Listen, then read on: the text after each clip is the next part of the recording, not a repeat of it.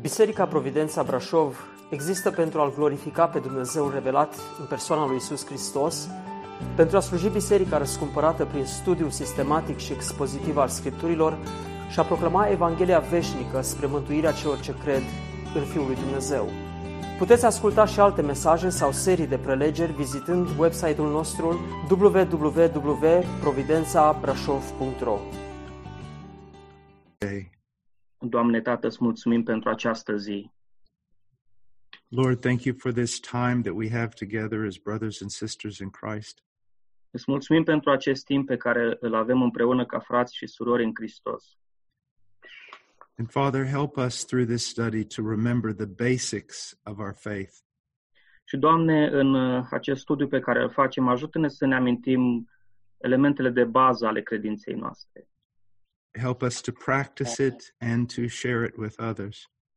Ajută-ne să o practicăm credința și să o împărtășim și altora. In Jesus' name, amen. În numele Domnului Isus. Amin. Now, last week we talked about renewing our mind. Data trecută am vorbit despre transformarea sau înnoirea minții.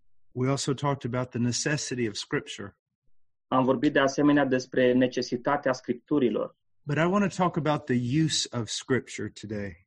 Dar astăzi aș vrea să vorbim puțin despre modul în care să folosim Biblia. And um, I guarantee most of the people in your church probably don't know this. Și vă spun sigur că cel mai probabil mulți din biserici nu știu acest lucru. So it might be helpful to share with them. De, deci e foarte posibil să fie de ajutor dacă le împărtășiți și lor aceste lucruri. Our goal is not simply to teach the Bible, but to teach people how to study the Bible. Uh, Scopul nostru nu este doar să învățăm pe alții Biblia, ci să învățăm pe ei cum să studieze Biblia. Uh, let's go to 2 Timothy chapter 3. Uh, Dacă mergem la 2 Timotei, capitolul 3, And um,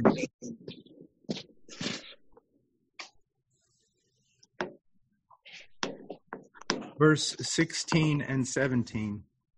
versetele 16 și 17. Toată Scriptura este insuflată de Dumnezeu și de folos ca să învețe, să mustre, să îndrepte, să dea înțelepciune în neprihănire, pentru ca omul lui Dumnezeu să fie desăvârșit și cu totul destoinic pentru orice lucrare bună. Now, um, if you are an Orthodox Christian, you believe that the scriptures are inerrant. Uh, Dacă ești un uh, credincios autentic, uh, vei crede că Biblia este fără greșeală. That means that it is without error. Asta înseamnă că este fără eroare, ineranța Bibliei. There's another word that is used, infallible. De asemenea, pentru a transmite aceeași idee se mai folosește cuvântul infailibil. And that's that's different than inerrant. Și este diferența aici față de ineranță. Inerrant means that the Bible is without errors. Ineranța se referă la faptul că Biblia este fără erori. Um, infallible means that it is incapable of errors. Uh, Infailibilitatea se referă la faptul că este imposibil să aibă erori. And then the third word that is used is inspiration. Și al treilea termen folosit este inspirația sau insuflarea. It is God breathed. Uh, Se referă la această insuflare sau respirația lui Dumnezeu. Almost every Romanian and American evangelical would agree to those three terms. aproape fiecare român sau american din contextul evanghelic ar fi de acord cu această explicație a termenilor. But none of those terms really matter in your daily life unless you affirm one more term.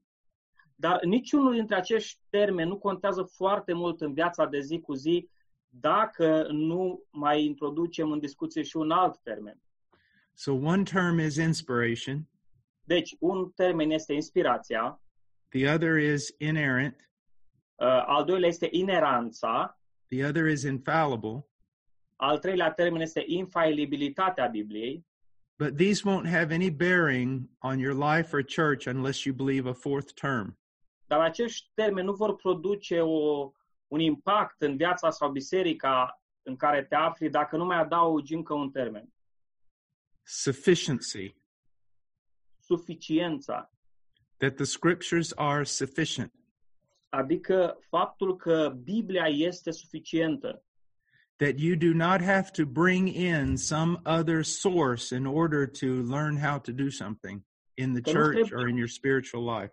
Că nu trebuie să mai introduci în ecuație o altă sursă, alte izvoare ca să poți să desfășori lucrarea eficientă în biserică sau în viața de zi cu zi. Let me give you an example. Permiteți-mi să vă ofer un exemplu. When I was a young man, I was asked to go to a very big church to fix several problems. Când uh, eram tânăr, am uh, fost rugat să uh, merg într-o biserică mare și să mă implic în soluționarea mai multor probleme. Their lead pastor had been disciplined, Uh, Pastorul lor uh, senior fusese uh, disciplinat, Uh, there were about a thousand members. biserica avea în jur de o mie de membri They were like sheep without a shepherd. și, evident, era în contextul unor oi fără păstor. And I started trying to, I was, I was walking around their huge facility trying to think of how to take care of all these people. Și mă plimbam așa în jurul clădirii lor impunătoare și mă întrebam cum aș putea să am grijă de oamenii aceștia, să-i ajut. I thought, I'll start small groups Mă gândeam, o să încep grupuri mici and we will call them able groups because we will be our brother's keeper. Și o să le numim grupurile Abel, fiindcă avem grijă unii de alții, suntem frați care au grijă unii de alții. And then I thought of another idea. Apoi mi-a venit în minte o altă idee. And then as I was seated there in the church auditorium, Și la un moment dat, în timp ce stăteam în bancă în sala bisericii, a great conviction came over my heart. peste inima mea s-a coborât o convingere profundă And it was it was frightening. și a fost una înfricoșătoare.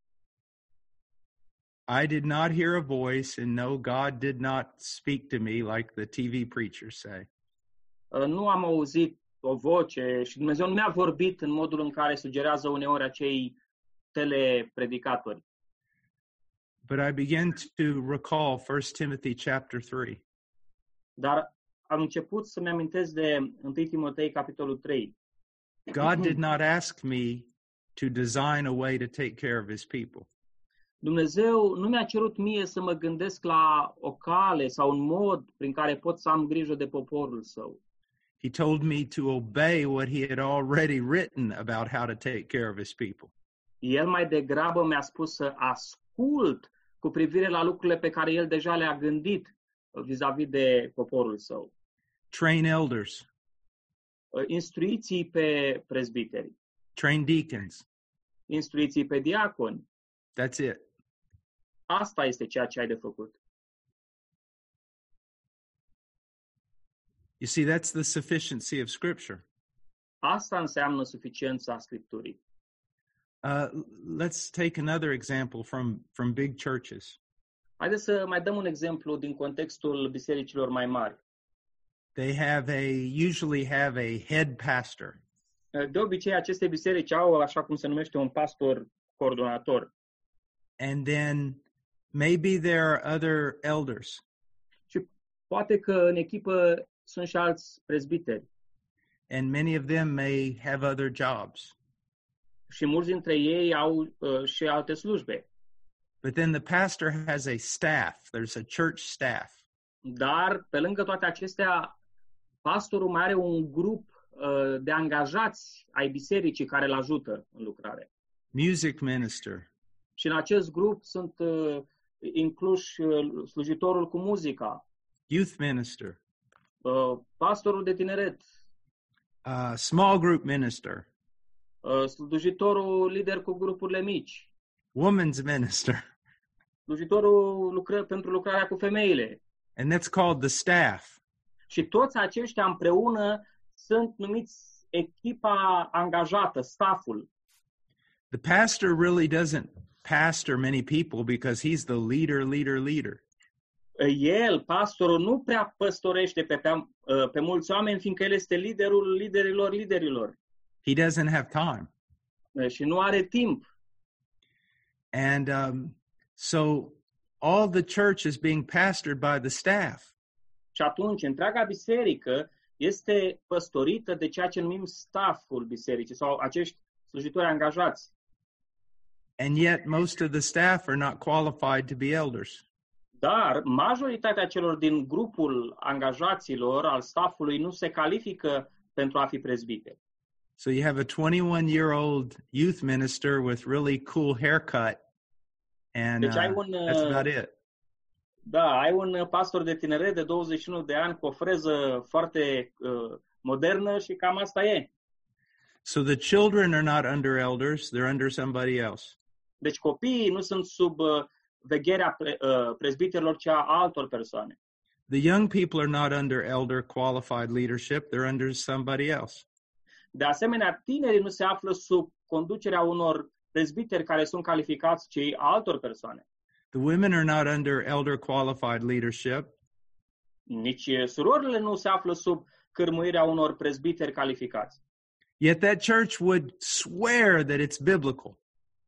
Cu toate astea, acea biserică ar băga mâna în foc că este o biserică biblică. But none of the elders are actually ministering to the people. Dar, de fapt, niciunul dintre prezbiteri nu îi slujesc cu adevărat pe oameni. Uh, start a lot of small groups in your church. Uh, Poți să începi multe grupuri mici în biserică. And pastors say, This is the way we pastor and take care of our people. Și pastorul spune, aceasta este metoda pe care o folosim pentru a-i păstori pe oameni și a avea grijă de ei. But it's they're not elder qualified men that are leading them. Dar cei care conduc grupurile mici nu sunt prezbiteri care întâlnesc calificările biblice. Do you see the point I'm trying to make? Încercați să vedeți care este ideea pe care o subliniez? It doesn't matter if you believe the scripture is inspired. Nu contează dacă crezi că Biblia este inspirată, If you don't believe it's sufficient, dacă nu crezi și că ea este suficientă. if you start inventing all kinds of other ways to do ministry. Și, prin consecință, dacă începi să inventezi tot felul de modalități de a face lucrarea, In the 1970s and 80s, one on one discipleship became really popular. în anii 70-80, uh, ucenicizarea de la om la om a devenit foarte celebră. And each member should disciple somebody else. Și ideea era că fiecare membru ar trebui să ucenicizeze pe cineva. And, and there's nothing wrong with discipleship, Și, sigur, nu e nimic rău în ucenicizare, but it all started because the pulpits were so weak. dar această mișcare a început din cauza faptului că slujirea la învon era una slabă. God has ordained preaching to be the primary means of training people. Dumnezeu a gândit ca uh, predicarea să fie instrumentul principal de ucenicizare al oamenilor. So we can apply the same to the family. Putem aplica același principiu și la nivelul familiei. Uh, many of you have wives Mulți dintre voi sunteți căsătoriți și aveți soții or husbands. sau soți. Have you studied what God says with regard to how you're to behave to your husband or to your Ai, wife? stu- ai studiat ce spune Biblia cu privire la modul în care ar trebui să te relaționezi la soția sau la soțul tău? Have you take it, taken it seriously? Ai făcut lucrul acesta cu seriozitate?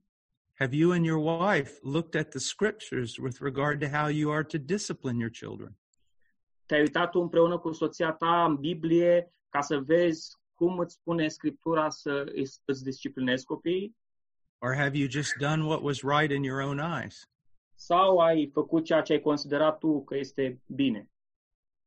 You see, these are very, very simple questions, but very profound in one way. Vedeți, sunt întrebări foarte simple pe de o parte, dar pe de altă parte foarte profunde. Um, a lot of times people ask me a question when is a church too big? De multe ori primesc o întrebare din partea oamenilor, când devine o biserică prea mare? The answer is very simple. Iar răspunsul este foarte simplu. When it is too big to do what the scripture has commanded with the people that are gathered there. uh, atunci când este prea mare pentru a face ceea ce, bise- ceea ce Biblia poruncește să facă uh, credincioșii când se adună. When you have to create another system other than the one that the scriptures gave you. Atunci când ești nevoit să inventezi, să creezi un alt sistem decât cel pe care Dumnezeu l-a lăsat în Scriptură. Uh, one of the reasons why many years ago I began to hang around with Reformed Baptists Unul dintre motivele de bază pentru care cu ceva ani în urmă am început să mă învârt în uh, uh, cercurile baptiștilor reformați, it's because it wasn't because of Calvinism. n-a fost uh, vorba în primul rând sau numai despre calvinism, It's because they seemed to be the only pastors that handled the church with great fear. mi s-a părut că uh, ei sunt singurii pastori care slujesc biserica cu o teamă profundă. They uh, they wanted to grow, but growing was not their primary goal. Ei doreau să crească, dar creșterea numerică nu era țelul lor principal. Their principal goal was to be obedient servants according to what is written. Și scopul de bază era să fie slujitori, ascultători și supuși cuvântului lui Dumnezeu. I've also seen that in in many very conservative Presbyterian circles. Am întâlnit aceeași, aceeași gândire și în multe cercuri conservatoare ale fraților prezbiterieni. Elders who literally trembled at the idea that they were called to take care of the church. Prezbiteri care literalmente tremurau doar când se gândeau la ideea că sunt chemați să păstorească biserica lui Hristos. Now, you can see how that applies to every aspect of life. Uh, Puteți să vedeți cum acest lucru se aplică în fiecare aspect al vieții. My wife hates to go shopping with me because I just can't buy anything. Uh, Soției mele nu-i place deloc să meargă la cumpărături împreună cu mine, fiindcă mie nu-mi place să cumpăr nimic. I will stand there in front of where they sell socks and I'll stand there for an hour looking at the socks. Pot să stau acolo pur și simplu în fața vitrinei cu șosete, stau o oră și mă uit la șosete. And she says, You know, there's no biblical principle with regard to socks. You're not going to go to hell if you buy the wrong socks. Și îmi spune, auzi, vezi că nu este niciun principiu biblic care să-ți spună ce fel de șosete să-ți cumperi și nu o să mergi în iad dacă o să cumperi șosetele greșite. and in the end, she tells me to go away and she buys the socks. Și Până la urmă îmi spune să mă dau la o parte și îmi cumpără ea șosete. we shouldn't be paralyzed, but we should take really seriously the commands that we should only live according to Scripture. Nu trebuie să fim uh, paralizați și uh, să nu mai vrem să facem nimic, dar uh, ar trebui să luăm foarte în serios uh, poruncile uh, Bibliei și modul în care Biblia ne spune să ne desfășurăm slujirea pastorală. Now, I, I want you to look at uh, verse 16 Mai vrea să ne uităm un pic la versetul 16. and, and teach this to your children.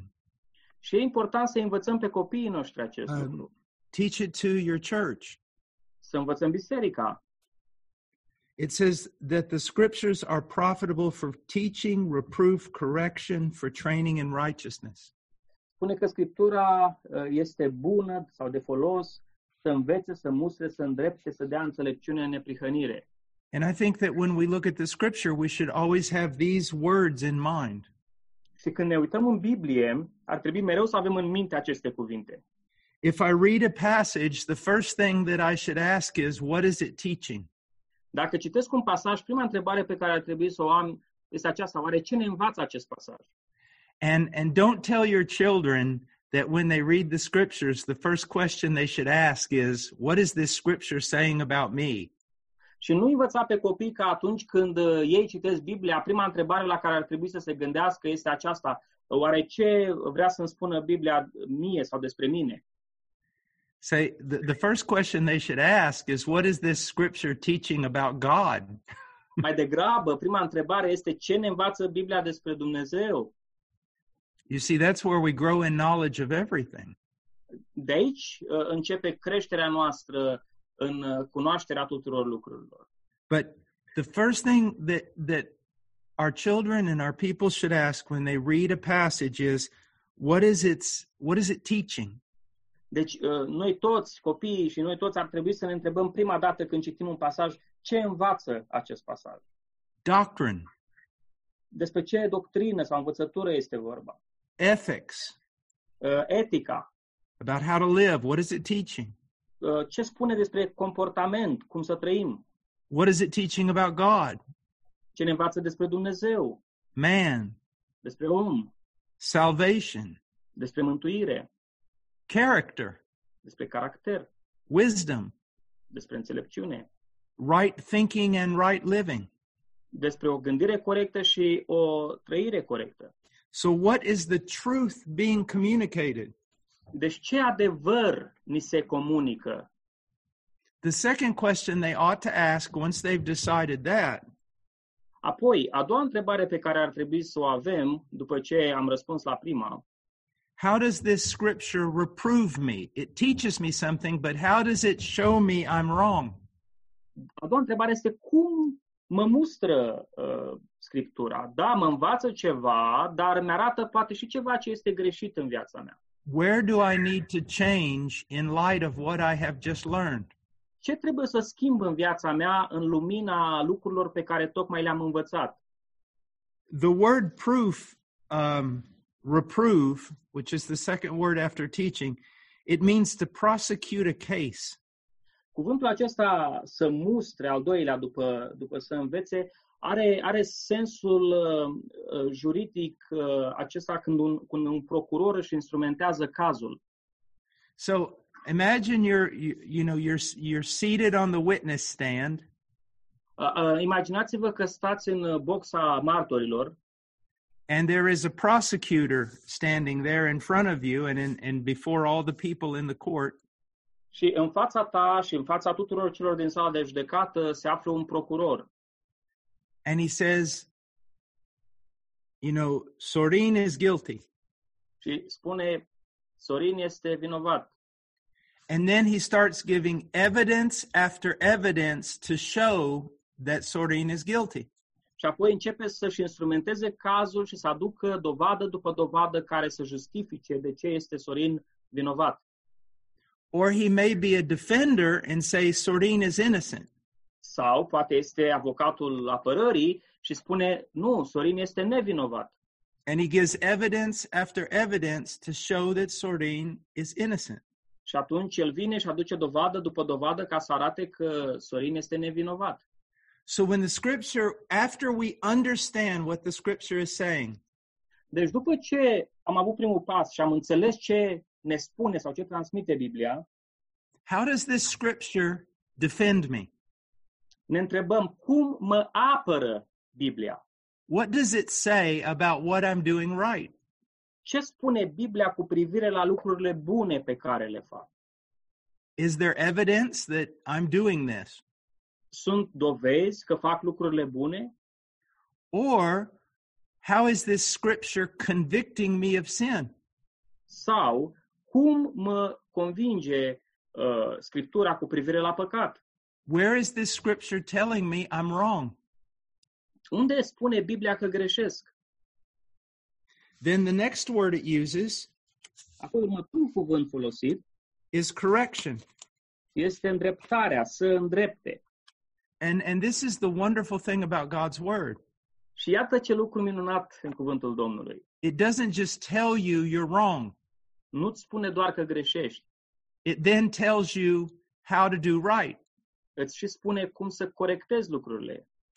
Um, the word literally means to to uh, set something back in its proper place.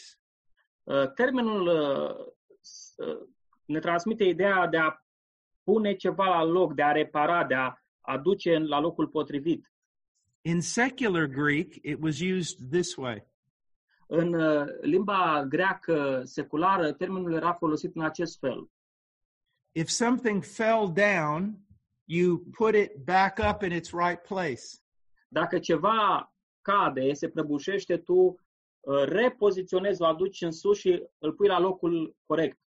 Or if a man fell down from stumbling, you picked him back up and you sat you stood him up straight. Sau dacă un om se împiedica și cădea, tu îl ajutai să se ridice și îl puneai din nou în picioare, în poziția corectă. So the scripture teaches us truth. Deci, Biblia ne învață adevărul And in light of that truth, we ask ourselves, where are we wrong? și în lumina acelui adevăr ne întrebăm unde greșesc. And when we see that we're wrong, Și când vedem că greșim, the scripture also has the power to show us how to do it right, what to do right. uh, Biblia are de asemenea puterea de a ne arăta cum să procedăm corect, cum să mergem pe o cale corectă. For example, say that your children are fighting one another. De exemplu, să spunem că uh, copiii se ceartă unii cu alții. You take them to the scriptures and show them where they were wrong. Te duci uh, la scripturi și le arăți de ce greșesc. But then you show them also how are you to respond when someone makes you mad. Dar apoi le arăți și cum ar trebui să răspunzi atunci când cineva te supără. What are you supposed to do? Ce ar trebui în mod normal să faci? You see that this is what this is how you learn to live the scriptures. Așa învățăm să trăim la nivel practic scripturile. And then there is training from the scriptures. Și apoi uh, spune să dea înțelepciune sau să instruiască. Um, I had one little boy that was uh, a fighter. Man, he would fight. Am avut un uh, băiețel uh, care a fost luptător, îi plăcea să se lupte. he was also very good at throwing things.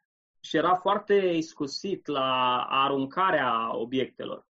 He'd be playing with a toy, and another boy would bother him, and he'd pick up the toy and throw it and hit him right between the eyes. Uh, Se juca poate cu o jucărie și a- un alt copil îl supăra și avea abilitatea de a lua jucăria și de a-l ținti drept în frunte.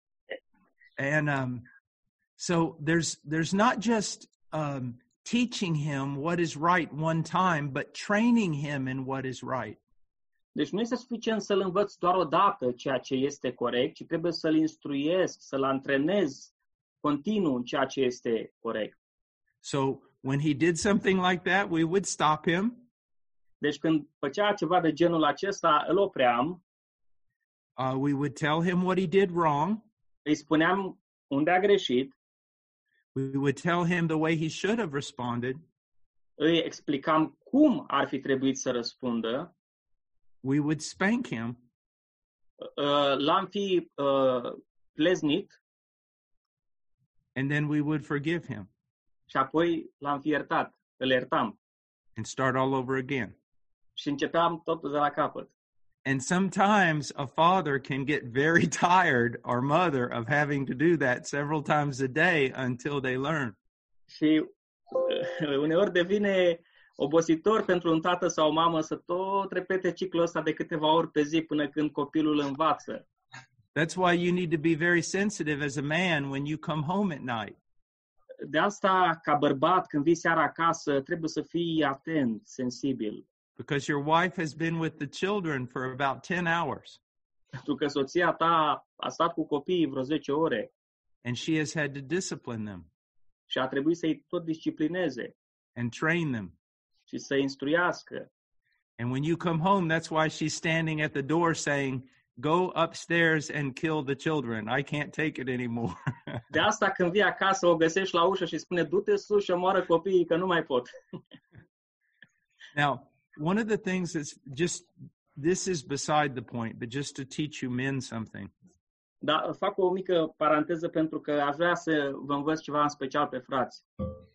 Uh, we homeschool. Uh, Noi, ca familie, am, uh, i-am educat pe copiii acasă, am avut școală acasă. So all during the day, my wife is with all the children Și toată ziua, soția mea stă cu toți copiii noștri Uh, she has to instruct them, she has to discipline them, she has to watch over them. trebuie să-i uh, instruiască, să-i disciplineze, să aibă grijă de ei. And so she's the one that makes the children work. Uh, Și ea e uh, cea care îi stimulează pe copii să lucreze. But then dad comes home at five o'clock. uh, să se poarte copiii într-un mod potrivit. Și apoi vine tata acasă la ora 5, School is over. uh, școala s-a terminat, Dad is home. a venit tati, Dad is wonderful. Dad just plays with us. tata e minunat, el toată ziua numai se joacă cu noi. Mom is the bad one, Mama e cea rea, but dad, he's a lot of fun. We love dad. dar tata e cel mai tare, pe el îl iubim. And pretty soon your wife is going to grow bitter.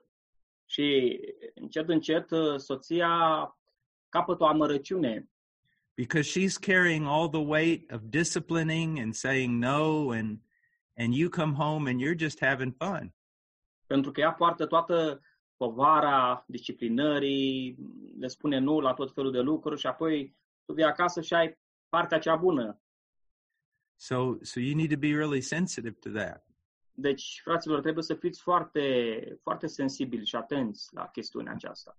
my 4-year-old daughter loves me like you cannot believe Eh, Fetița noastră de patru anișori mă iubește așa cum nu vă puteți imagina.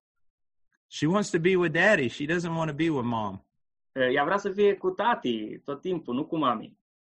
because dad never says no Pentru că tata nu spune niciodată nu. because she has me controlled Pentru că mă manevrează, mă, mă controlează. so we need to be very very careful Deci trebuie să fim foarte, foarte atenți. i don't know about the rest of you men Nu știu cum e cu voi, fraților, but i could beat my boys every day and it didn't bother me dar aș putea să îi disciplinez fizic pe copiii mei toată ziua și pe băieții mei toată ziua și nu m-ar deranja foarte tare. But my little girls, it's almost impossible. Dar fetițe e cam imposibil să îi disciplinez așa. And uh, my wife always says that's how women learn how to manipulate their husbands because they learn how to manipulate their dads. Și soția spune, așa învață femeile cum să-i manipuleze pe bărbaților, fiindcă învață mai întâi când sunt mici cum să-și manipuleze tații.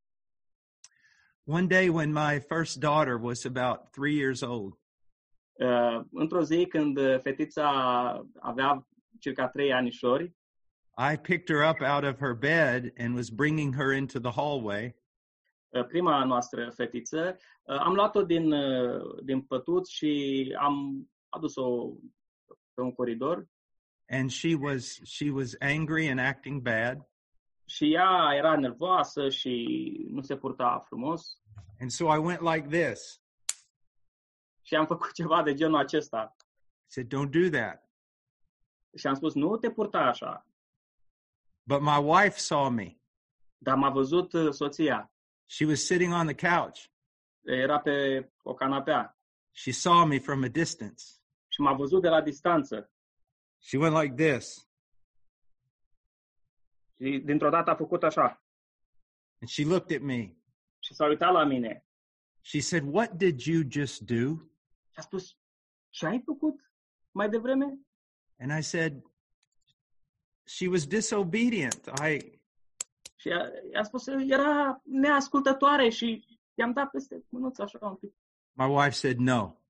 Soția a spus, nu, nu, nu, No, no, no, no, no. nu așa.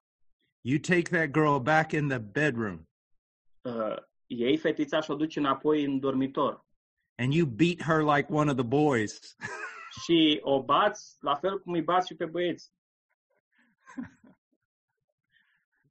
but it's very hard for a dad to do. Asta e foarte greu pentru un tată să facă. All right. See, now you know my family isn't perfect. Acum ați aflat că familia mea nu este perfectă. You also know I'm very, I, I'm not afraid of anything on this planet except my wife. Și acum știți că nu mai este frică de nimic de, de pe planeta asta în afară de soția mea. And all the gypsy men, they act like, yeah, I'm not afraid of my wife. Uh, Și toți frații romi sunt așa puternici și spun, a, dar mie nu mi-e frică de soție. But I know you're lying. Dar știu că mințiți.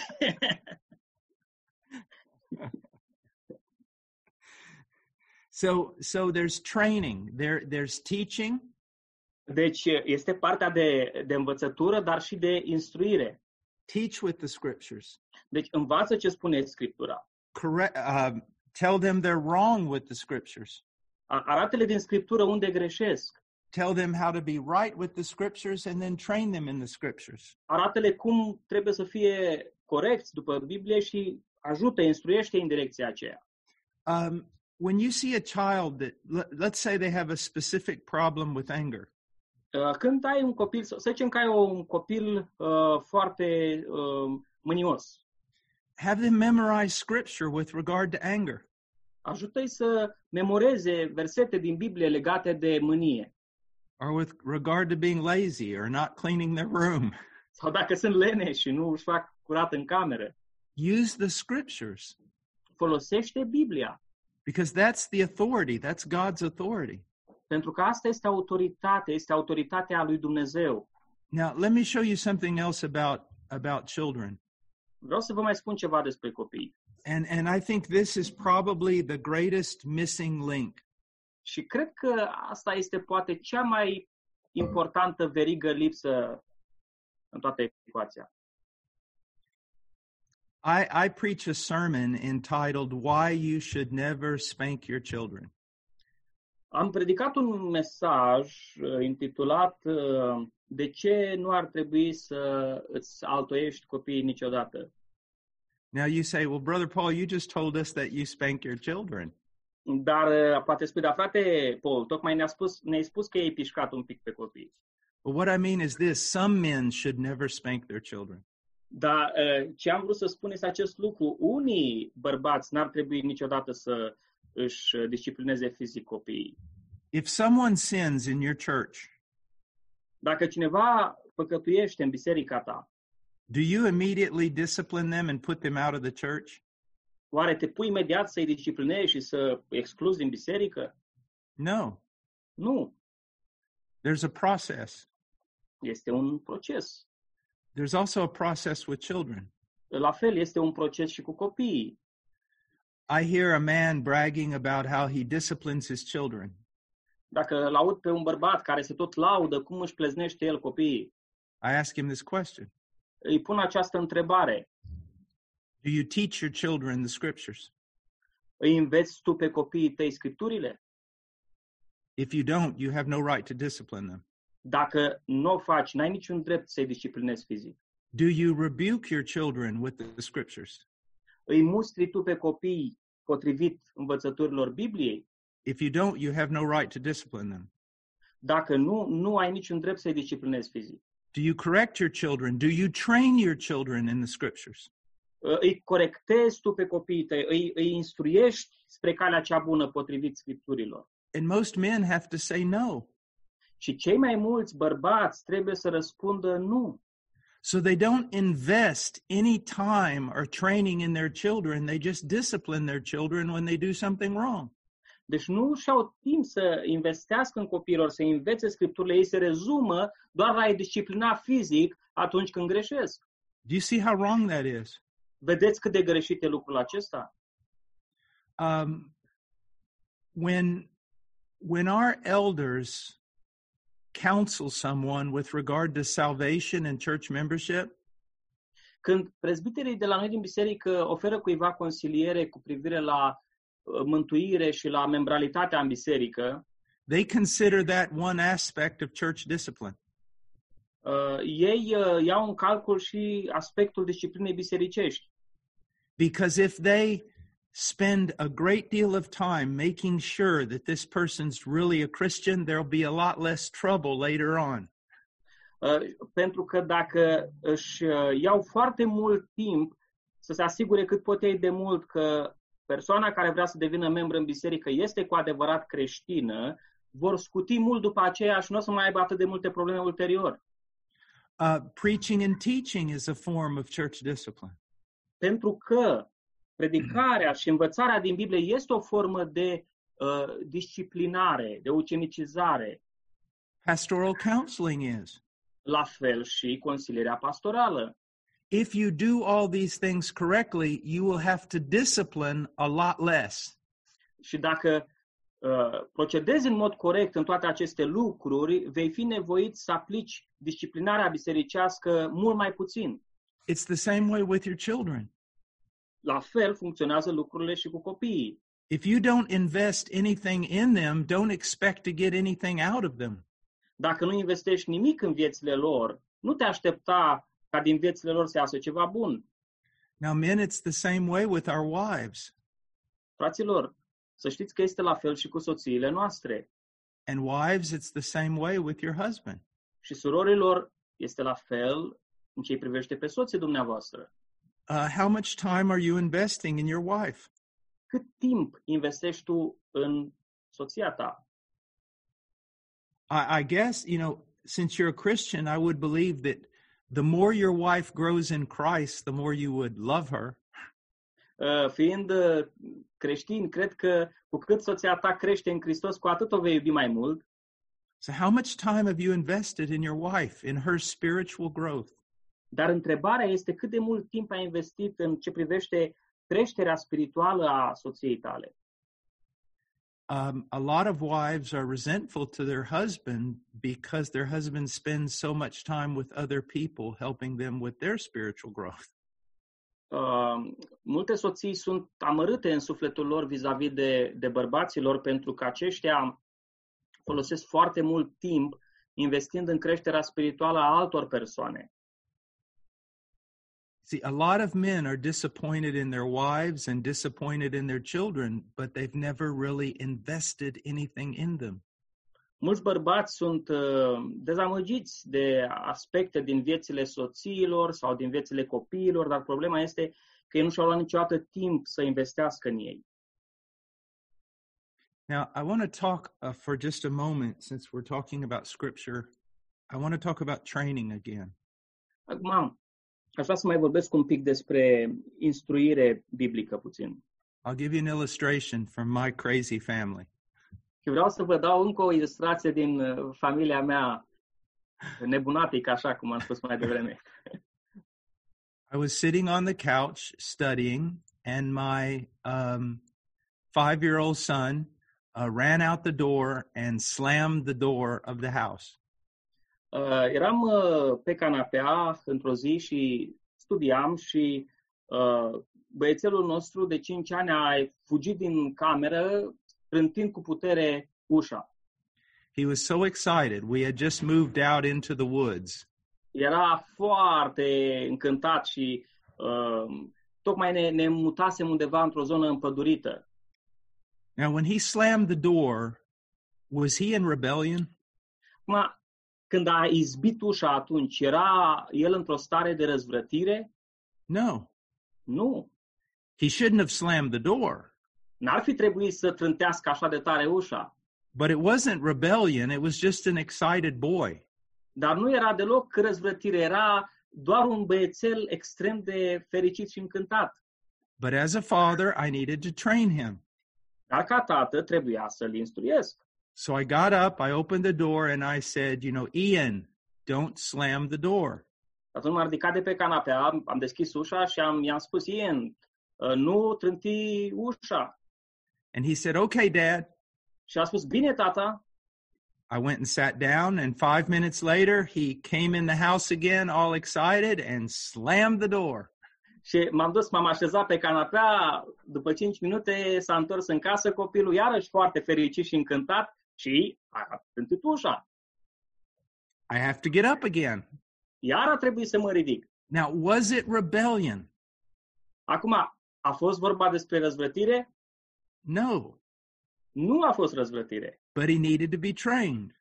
dar avea nevoie să fie instruit. So I, I opened the door. I say, Ian, come here. Și am deschis ușa și am spus, Ian, uh, vino aici. And he says, Oh, I forgot. I slammed the door. A zis, am uitat, am, am, am trântit ușa. I said, Yes, you did. Și am spus, da, așa ai făcut. Now come here. Vino încoace. I'm going to stand here and you're going to go in and out of the house. Uh, I was Wait, two or three times without making a noise. I want to hear. I'm, I'm going to listen. No noise. Uite, o să stau aici lângă ușă și vreau să faci două, trei ture, să intri pe ușă, să ieși afară, așa, dar ascult să nu se audă niciun sunet. And when he finished, I said, Have you learned? Și când a terminat, l-am întrebat, ai învățat? Yes, Dad. Da, tată. He goes out. Și a ieșit afară. And I went and sat down and I'm studying. Și m-am dus din nou să mă așez și să studiez. Five minutes later, he walks in Cinci minute mai târziu intră în casă and slams the door. și izbește ușa. And the moment he slammed it, he went, Oh, no, no. Și în momentul în care a trântit ușa a spus, aoleo, nu! Now, was he in rebellion? Iarăși, a fost Da. răzvrătit? Nu, No. nu. But I get up. Dar m-am ridicat Now you're going to do it, you know, four or five times. You're going to go in and out without making a noise. Acum trebuie să faci același exercițiu de 4-5 ori, să intri și să ieși pe ușă fără să faci un zgomot. And now he's 18 years old, and still sometimes he runs out and slams the door. Și acum are 18 ani și încă se mai întâmplă câteodată să trântească ușa. but not as bad. Dar nu așa de rău ca atunci. Do you see what training is? Vedeți la ce mă refer când spun uh, instruire? You don't discipline a child for being a child. Nu îl disciplinezi pe un copil pentru că este copil. You discipline when there's rebellion. Îl disciplinezi când este răzvrătire. But when they do act like a child, you need to train. Dar când se poartă ca un copil, trebuie să-l înveți. Do you see that? Înțelegeți? Um, I trained my children how to sit in church. Uh, I-am învățat pe copiii noștri cum să stea în biserică. Uh, we don't have Sunday school. Noi nu avem școală duminicală. Children that are two, three years old, they sit in church the whole service, the whole prayer meetings, everything. Și copilașii de 2-3 ani stau tot timpul în biserică și la rugăciune de la, de la început până la sfârșit. But I trained them at home how to sit still. Dar i-am învățat acasă cum să stea liniștiți. And I I made it a game. Și am uh, folosit în sensul acesta un joc. Who can sit there without moving? Cine poate să stea fără să se miște? But another thing, uh, l- let me share with you what to do with children during the church service. Vreau să vă mai uh, împărtășesc ceva ce să facem cu copiii în timpul uh, întâlnirilor de la biserică. Um, when they're young, you don't want to put them in a situation where they're going to fail. Când sunt uh, mici, nu vrei să îi pui într-un context în care să uh, nu reușească, să eșueze ceva. So, um, when my children are three, four years old, I tell you know, I I will let them have a notebook and let them draw. Când copilașii noștri aveau 3-4 ani, le permiteam să aibă un carnețel și să mai deseneze, But I tell them this: dar le-am spus asta. I want you to draw one thing for me during this time that you you saw in the preacher or you learned from the preacher. Vreau ca în timpul acesta să îmi desenați un lucru pe care l-ați văzut la predicator sau l-ați învățat de la predicator.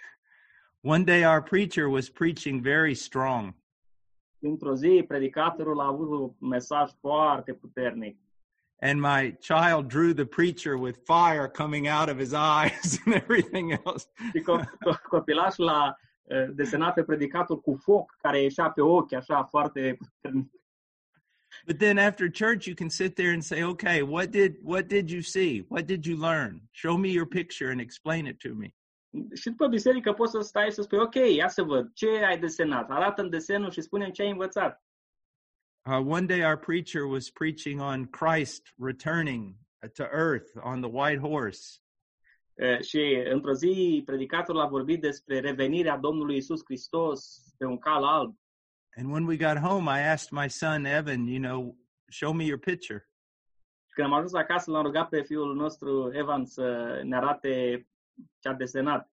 So he went and he, he got his picture, but he also took, he has these little pistols and he, ra- he put his pistols on. He has two pistols. Și a pregătit desenul, dar de asemenea uh, a luat uh, și cele două pistolașe pe care le avea. A- Avea două pistoale. And, uh, and I said, what is this? Și am spus, ce, ce e asta?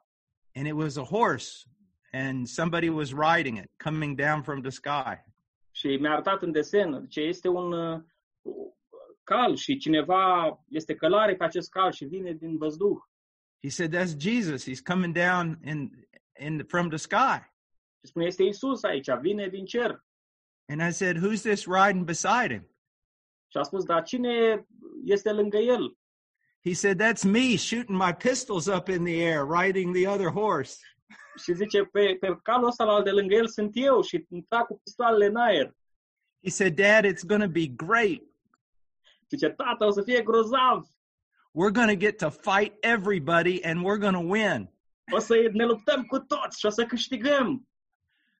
So you, you know, you start learning. You know, you start seeing something of what's happening when your children are listening to preachers.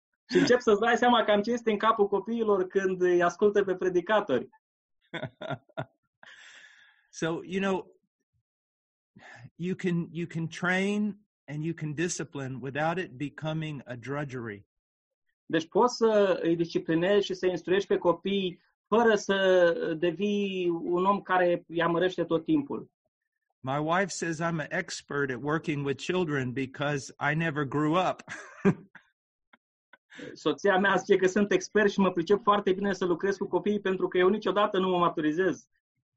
she says most of the time the children have to look at me and say dad settle down Uh, și spune că de multe ori copiii trebuie să se uite la mine și să spună, tată, gata acum, hai să ne liniștim. But that's that's another thing men um you you you want your children to respect you Dar, vedeți, o altă dimensiune în toată discuția aceasta este că noi vrem că, uh, să avem respectul copiilor noștri, but you really want to win their heart dar vrem să le câștigăm și inimile. you, you want you want joy to be there Vrei să fie o bucurie autentică acolo. And and your children will forgive a lot of mistakes that you made if they know you love them and you spend time with them. Și copiii tăi îți vor ierta multe greșeli pe care le faci dacă știu că îi iubești și că petreci timp cu ei. you sh- you show me uh, some children that are very nervous. Arătați-mi copiii care sunt foarte agitați. And usually it's the result of an unstable father și foarte supărăcioși și veți vedea că de obicei acesta este rezultatul um, unor tați uh, care nu sunt stabili. yeah a father whose personality is just one day he's happy one day he's mad one day he's sad one day he's burdened Copiii care au tați instabili emoțional, într-o zi sunt fericiți, într-o zi sunt supărați, într-o zi sunt nu știu cum, tot timpul foarte schimbători. Or the child is witnessing a lot of fights between the mother and the father. Sau, în altă situație, copilul este martor la multe lupte și certuri între tată și mamă. you see. Also do not bring your ministry burdens home to your children. De asemenea, nu aduceți acasă poverile din lucrare. they weren't called to bear them. Copiii voștri n-au fost chemați să ducă aceste poveri. Okay, well, um, let's see here. We still, um, I will, if you do, you have time still to go through a few other things? Yes. Okay. Um, we've talked about scripture. Am vorbit Um, despre Biblie. Well, let- let's talk about prayer. Haideți să discutăm despre rugăciune. Now, remember, the best thing you can do for your wife and your children is to to be a godly man. Amintiți-vă că cel mai bun lucru pe care îl poți face pentru soția ta și pentru copiii tăi este să fii un bărbat evlavios. And you're not going to be able to do that apart from the Word of God in prayer. Și nu se va putea realiza așa ceva fără cuvântul lui Dumnezeu și rugăciune. And it's the same with with you ladies. Și, surorilor, același lucru vi se aplică și dumneavoastră. when I'm with um, really good theologians, Când sunt în preajma unor teologi foarte buni, um, I spend most of my time talking about prayer. îmi petrec cel mai mult timp vorbind despre rugăciune. Um, I teach some young guys around the world, and honestly, they're better theologians than I am. It's amazing. Uh, uneori uh, îi învăț pe anumiți uh, tineri din diverse locuri din lume și să știți că unii dintre ei sunt, uh, știu teologie chiar mai bine decât mine, sunt foarte buni și e uimitor lucrul acesta. I, I'm amazed at some of the young men who are in their 30s, just how much how much they know. Sunt efectiv uimit de unii tineri pe la 30 de ani cât de multe lucruri știu and how hard they've worked. și cât de m- mult au lucrat. But those are the kind of men that especially need to be reminded of prayer. Dar exact aceștia sunt uh, candidații potriviți care au nevoie să uh, li se amintească despre rugăciune. There is nothing wrong with being a great academic, Nu este nimic greșit să fii o persoană uh, cu excelență academică, but without prayer, it's very, very dangerous. Dar fără rugăciune este foarte, foarte periculos. And um, I, I just, every husband, every father, every mother, every wife that I've ever seen that it was actually a blessing, they were a person of prayer. Și aproape întotdeauna, fie că vorbim de soți, soții, tați, mame, pe toți pe care am întâlnit și au fost o binecuvântare pentru alții, toți aceștia erau oameni ai rugăciunii. And you need to do something that I can honestly say that I, I do. I, I practice. Și ar fi foarte util să faceți ceva ce vă spun sincer că fac și eu. Um, ask yourself are you a person who loves to study, study, study, or are you a person who loves to pray, pray, pray, or are you a person who just loves to do, do, do, you know, activities and things like that? Puneți întrebarea, ești tu o persoană care îi place să studieze, să studieze, să studieze? Sau ești o persoană care îi place să se roage, să se roage, să se roage? Sau ești o persoană care îi place să tot facă mereu tot felul de lucruri, uh, adică o persoană foarte activă? I guess there is one more category, and that's the person who doesn't want to do anything, but they shouldn't be in the ministry. Și mai, ar mai fi și o a patra categorie a celor care nu vor să facă nimic, dar uh, ei n-ar trebui să fie în lucrare. Uh, but most of us follow in one of those three categories. Dar cei mai mulți dintre noi suntem într-una dintre aceste trei categorii. You could put me in my library 12 hours a day, and I would be the happiest person in the world. Pot să mă închizi în uh, biblioteca mea 12 ore pe zi și aș fi cea mai fericită persoană din lume. Um, next, um, it's easier for me to pray than it is to be with people and do things. Apoi, este mai ușor pentru mine să mă rog decât să fiu împreună cu oamenii și să fiu implicat în tot felul de activități. And so my weakest area would probably be just being with people. Și poate că cea mai slabă zona mea ar fi aceasta de a relaționa cu oamenii, de a petrece timp cu ei. So I have to be aware of that and I have to go against my own personality sometimes. Do you see that? Deci trebuie să fiu conștient de această slăbiciune și uneori să acționez cumva împotriva acestei trăsături de personalitatea mea. Înțelegeți ideea? And if you're a person who loves to, you know, you love to be busy and you love to be with people, then you need to look at maybe is the study and prayer a weakness in your life? Dacă ești o persoană uh, foarte sociabilă și îți place mereu să fii cu oamenii, uh, împreună cu ei, poate ar trebui să te întrebi, oare mă ocup eu suficient de studiu și de rugăciune? And then I've met very few people, but I have met people who could literally pray all day. And but Mm. they're they would neglect the study of scripture and being with people. Și mi s-a întâmplat să întâlnesc și ceva oameni, adevărat mai puțini, care efectiv puteau să stea să se roage toată ziua, dar uh, se acordau timp mai puțin studiului și uh, părtășiei cu alți oameni. So recognize what are your which is your strength in these three areas. Încearcă să identifici care este punctul tău forte în aceste trei zone and what's your weakness. și care este slăbiciunea ta. And then you need to work on the balance. Și și trebuie să lucrezi și să ții lucrurile într-un echilibru. Okay? The same same way with everything else in your life, ministry, wife, children. Desigur, același principiu se aplică și în orice altă zonă, lucrare, copii, soția. Now notice I almost never say ministry and family.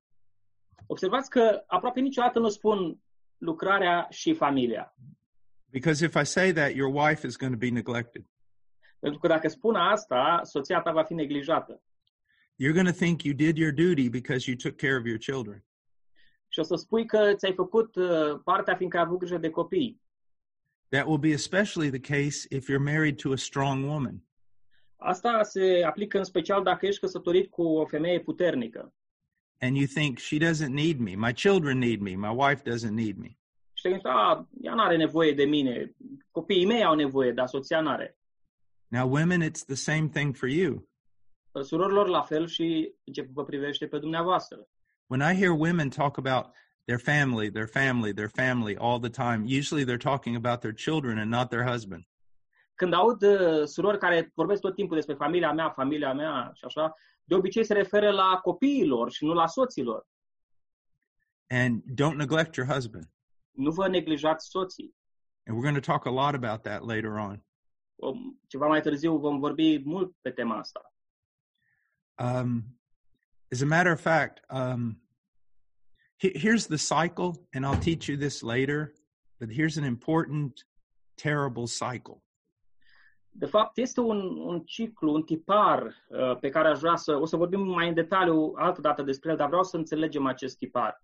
Let me show you how a sin can affect many generations. Să vă arăt cum un păcat poate să afecteze multe generații. The husband neglects his wife. Soțul își neglijează soția. He's not mean or anything like that, he just neglects her. Nu este rău sau ceva de genul ăsta, doar o neglijează. As a woman, she needs to feel as though she's loved. Ca soție, ca femeie, ea trebuie să se simtă iubită. If she's a faithful woman Dacă este o femeie credincioasă and her husband isn't really loving her, și soțul ei nu o iubește cu adevărat, she will find that love in her children. Ea își va direcționa și își va găsi nevoia asta de iubire în copiii ei. and her children become the most important person to her, Și copiii vor deveni cele mai importante persoane pentru ea, especially her son. în special fiu, fiul sau fiii. Then, when her son grows older Apoi când uh, fiul crește and all of a sudden a young lady starts coming around who the son seems to want to marry, și apare o domnișoară în sferă, în zona asta și băiatul pare că ar vrea să se căsătorească cu ea, the mother hates her. mama o urăște. And she hates her because she sees this girl as competition. Și o urăște pentru că o vede pe această fată ca o competiție. That girl is going to steal her one source of love. Acea fată îi va fura singura ei sursă de iubire. She gets mad at her son. Și atunci se supără pe fiul ei. I've poured my life out for you. Eu mi-am jertfit viața pentru tine. I'm your mother. Sunt mama ta. You love this girl that has done nothing for you. Și acum o iubești pe fata asta care n-a făcut nimic pentru tine. And all of it is the result of the husband's sin. Și toată povestea asta este rezultatul păcatului soțului ei. Do you, do you understand me? Înțelegeți ce spun? How many times have you seen that happen in, in Romania? De câte ori are în România n-ați văzut asta că se întâmplă? And so we see how one sin can bring, give birth to many sins. Observați cum un păcat poate să dea naștere la multe alte păcate. You know, Paul tells Timothy that money um, is a root of all evil. Și uh, Pavel îi spune lui Timotei că iubirea de bani este rădăcina tuturor relelor. Now, in the Greek language, you have to be very careful what he's saying. Trebuie să fim foarte atenți ce spune în limba originală greacă. He doesn't say that money, the love of money, is the root of all evil. Nu spune că iubirea de bani este rădăcina tuturor relelor, but it is a root of all evil. Ci spune că este o rădăcină a tuturor relelor. And so what it means is this. Ceea ce înseamnă este următorul lucru. When you fall into the sin of loving money, Când cazi în păcatul iubirii de bani, from that root, every other sin can grow out. din acea rădăcină se poate dezvolta orice alt păcat. But you can say the same thing about every other sin. Dar același lucru se aplică la oricare alt păcat. Um, sexual lust Pofta sexuală is a root of all evil este o rădăcină a tuturor relelor. because out of that one sin, every other sin can come out of it. Fiindcă din acel păcat se nasc multe alte păcate. Now let's do this. Haideți să facem următorul lucru. The idolatry of ministry is a root of all evil. Când faci din lucrare un idol, asta este o rădăcină a tuturor relelor. Because out of that one sin, all other sins can spring forth. Pentru că din acel păcat, toate celelalte păcate pot să izvorască. Do you see? Înțelegeți? So every sin has the possibility of giving birth to every other sin. Deci fiecare păcat are această potențialitate de a da naștere tuturor celorlalte păcate. Maybe you've seen on the YouTube videos where the people set up thousands and thousands of dominoes and then hits one and they all start falling. Probabil că ați văzut acele tipuri de uh, filmulețe video pe YouTube unde avem mii și mii de piese de domino și atingi pe unul și apoi se încep succesiv să cadă toate celelalte piese. That's the way sin is. Așa este cu păcatul. Just keeps giving birth to more. Generează tot mai multe și mai multe alte păcate. Well, we can stop right there, and next week I'll come back and, and we'll talk about prayer and the power of the Holy Spirit in the family. Uh, ne putem opri aici și săptămâna viitoare o să vorbesc despre rugăciune și puterea Duhului Sfânt în Are familie. there are there any questions Dacă sunt anumite întrebări or comments? sau comentarii.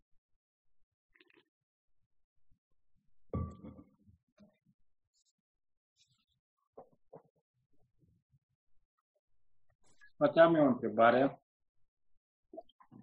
Um, Costel, traduci? Da, da. Legat de această idee ca prezbiterii să fie cei care iau în serios lucrarea pe diverse paliere în biserică, um, dar uh, poate întrebarea pentru Paul este dorind să împlinim această descriere a Scripturii, cum putem să, să facem ca oamenii care nu sunt poate calificați să fie un prezbiter sau încă nu au vârsta și experiența și timpul, da? E necesar să crească, să simte că ei sunt parte din lucrare, că, că lucrarea este a lor, dacă ei nu se implică așa de mult. Yes, you, you mentioned about elders and uh, how important it is that all kinds of ministries in the church to be under the leadership of, of elders, qualified elders. Uh, but the question would be, how can we help uh, people in our church who are not uh, elders and are not yet qualified to be elders because of their age, experience, whatever reasons? How can we help them to to feel that they are uh, a part, uh, they are involved in the ministry, and that the ministry of the church also involves them and, and belongs to them to be to be a part of this. How can can we help them? It's a very good question. Este o întrebare foarte bună. Um, First of all, when we look in the New Testament church, we don't see a lot of ministries. În primul rând, când ne uităm uh, la biserica din Noul Testament, nu vedem foarte multe lucrări. And, and what I mean by that, we don't see a lot of institutionalized ministries. la ce mă refer e faptul că nu vedem foarte multe departamente sau lucrări instituționalizate. Dorcas was not in charge of uh, the ministry for making clothes. Și Dorca nu era lidera lu- lucrării de facere a hainelor. She simply made clothes. Ea pur și simplu făcea haine. Um, we seem to have to institutionalize everything today. Noi avem acest simbol de astăzi de a instituționaliza totul. I think that may be part of what made the West great, but it is also part of our Achilles heel. Da, este într-adevăr această abilitate organizațională, este unul din factorii care au făcut ca vestul, civilizația vestică să fie puternică, dar este în același timp și un călcâia lui Ahile. And I- I'm including, of course, you know, Romania and and the others in that, because Și, you're sigur, you've been known as a, you know, at least in our country, you're known as a smart people, a studious people. Și sigur, asta se aplică și uh, României și voi aveți în general o reputație și în țara noastră de oameni studioși, oameni inteligenți. And there's this thing of, you know, trying to work out every detail and putting everything under control of something.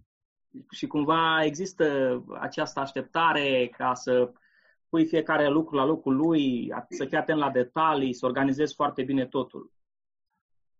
Our church does not have a lot of ministries. Uh, Biserica noastră nu are foarte multe slujiri. We have preaching on Sunday. Duminica avem predicarea, We have corporate prayer meetings. avem întâlniri comune de rugăciune The ministry that goes on is just people to people. și lucrarea care continuă așa e lu- de la om la om. We, for example, you know, um, deacons discover that there's a need of a, a young woman whose husband has left her, and they they talk to other godly women, and the other godly women just go and help her. De exemplu, un diacon remarcă o nevoie, poate este o soră tânără care a fost părăsită de soț și diaconul se duce și le spune surorilor mai în vârstă și celelalte surori se duc și o ajută, discută cu ea. We don't have organized evangelism. Nu avem lucrări de evangelizare organizate, but students will just and people will just go out and go hey you want to go with me tomorrow to the trailer park and let's evangelize?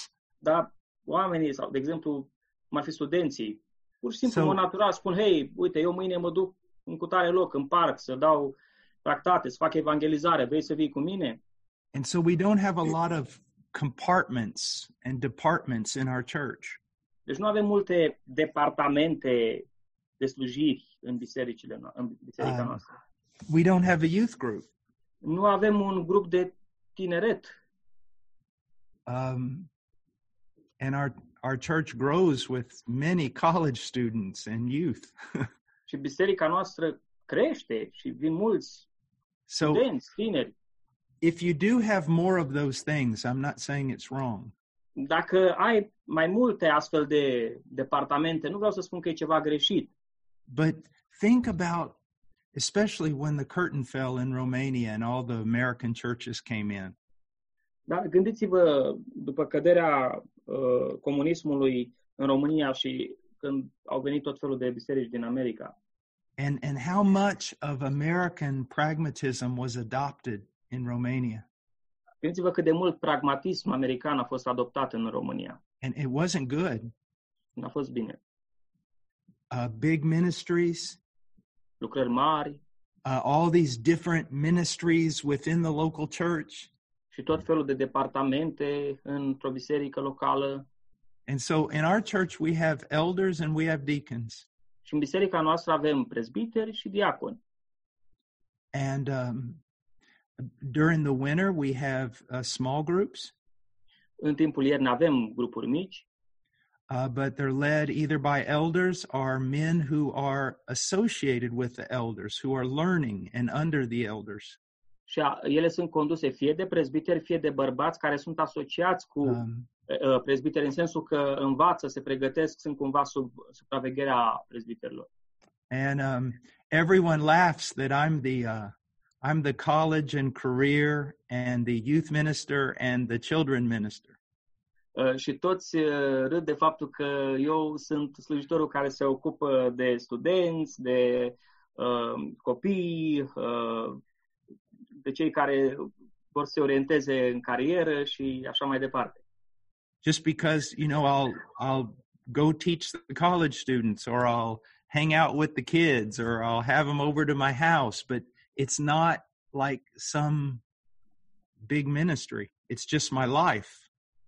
And Și ei spun asta pentru că de multe ori învăț pe studenți sau petrec timp cu copiii sau invit la mine acasă, uh, dar nu este ceva instituționalizat, pur și simplu așa trăiesc, este o chestiune naturală de zi cu zi.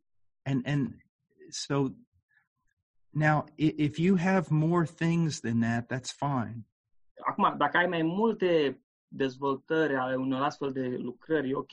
And and not all of them have to be under elders.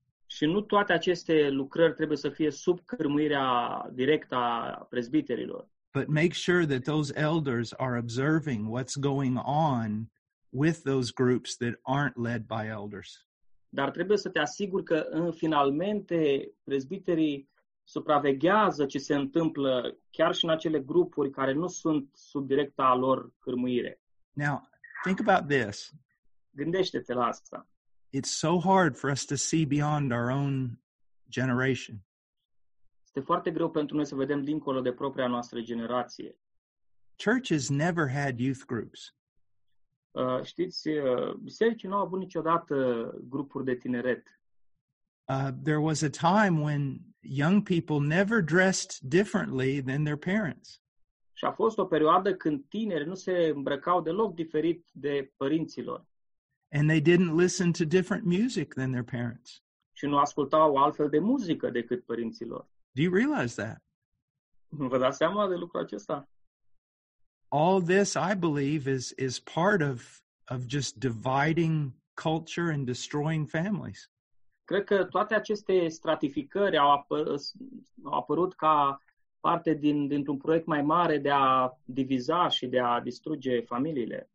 So in our church you you won't see like teenagers just hanging out with teenagers. Deci în biserica noastră nu veți vedea că adolescenții stau doar cu adolescenții. they might be sitting there with a guy that fought in world war ii and he's 85 years old. Poate că stau acolo lângă un frate care are peste 80 de ani și a luptat în al doilea război mondial. do, do, do you see? We we don't really like the idea. Um you see here's the thing the one of the one of the most important witnesses of the church is that different people are brought together in unity. Foarte important, unul, una din cele mai puternice mărturii ale bisericii este realitatea că oameni diferiți pot să fie uniți și împreună. the roman historians never mention anything about miracles in the early church istoricii romani nu au menționat niciodată despre miracole în uh, biserica primară, but the one thing that they wrote about was this. Dar un lucru despre care ei au scris este acesta. people different people groups that normally hated one another in the roman empire when they became christians they loved one another and died for one another. Oameni diferiți din clase sociale diferite, care în mod normal s-ar fi urât unii pe alții în Imperiul Roman, după ce au devenit creștini, s-au iubit unii pe alții și chiar și-au dat viața unii pentru alții. and so when when young people become christians the only thing as they grow the only thing that matters is that someone is in christ not that someone else is young Uh, și atunci când, uh, pe măsură ce avem tineri care se maturizează în biserică, ceea ce contează este doar sau ar trebui să fie priviți doar ca o altă persoană care crește în Hristos și se maturizează, nu ca un alt tânăr. That's why evangelicalism has failed so terribly in the last six months here in the United States. Din acest motiv, mișcarea evanghelică din Statele Unite a decăzut atât de mult în ultimele șase luni. I mean, some have literally apostatized, Vă spun, unii literalmente au căzut în apostazie, but those who haven't have become convinced that they have to adopt secular social theories in order to heal the church. dar cei care n-au făcut lucrul acesta au început să fie tot mai convinși cu privire la faptul că trebuie să adopte tot felul de teorii uh, uh, sociale uh, pe care să le aplice în biserică pentru a vindeca uh, rănile din biserică. You see.